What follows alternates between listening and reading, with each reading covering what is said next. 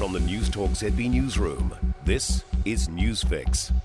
In this update, the shock and condemnation in Japan after the former Prime Minister was shot.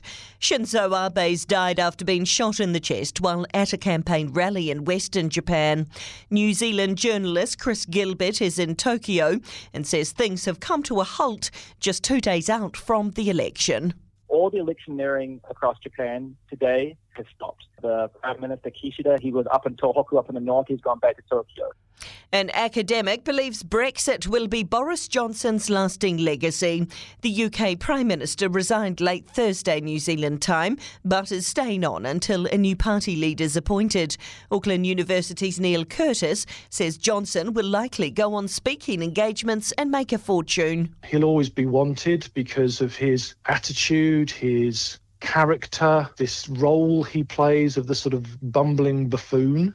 The National Party says the government's driving people overseas. An MYOB survey has found 4% will relocate in the next 12 months and 20% are considering it.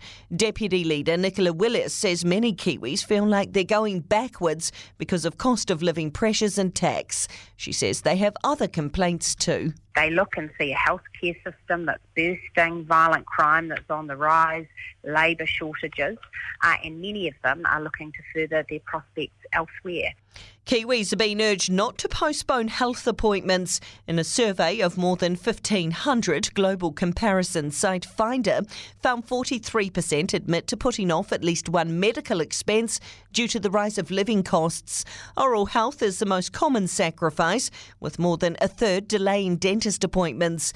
Dental Association's Katie Ayres says the dentist is no longer subsidised for those over the age of 18. We've been advocating to provide funding for 18 to 24 year olds to continue to access care.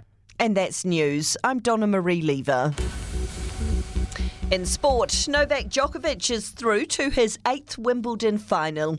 He's beaten Kiwi Brit Cam Norrie in four sets, winning 2 6, 6 3, 6 2, 6 4, setting up a final showdown with Aussie Nick Kyrgios.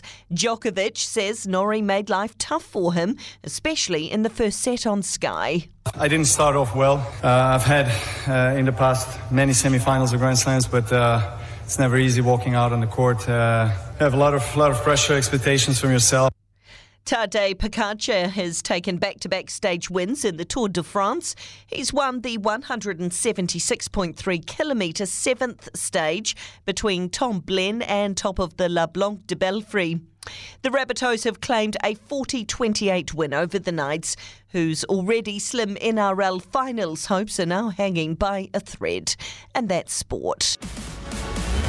For more news, listen to Newstalk ZB live on iHeartRadio.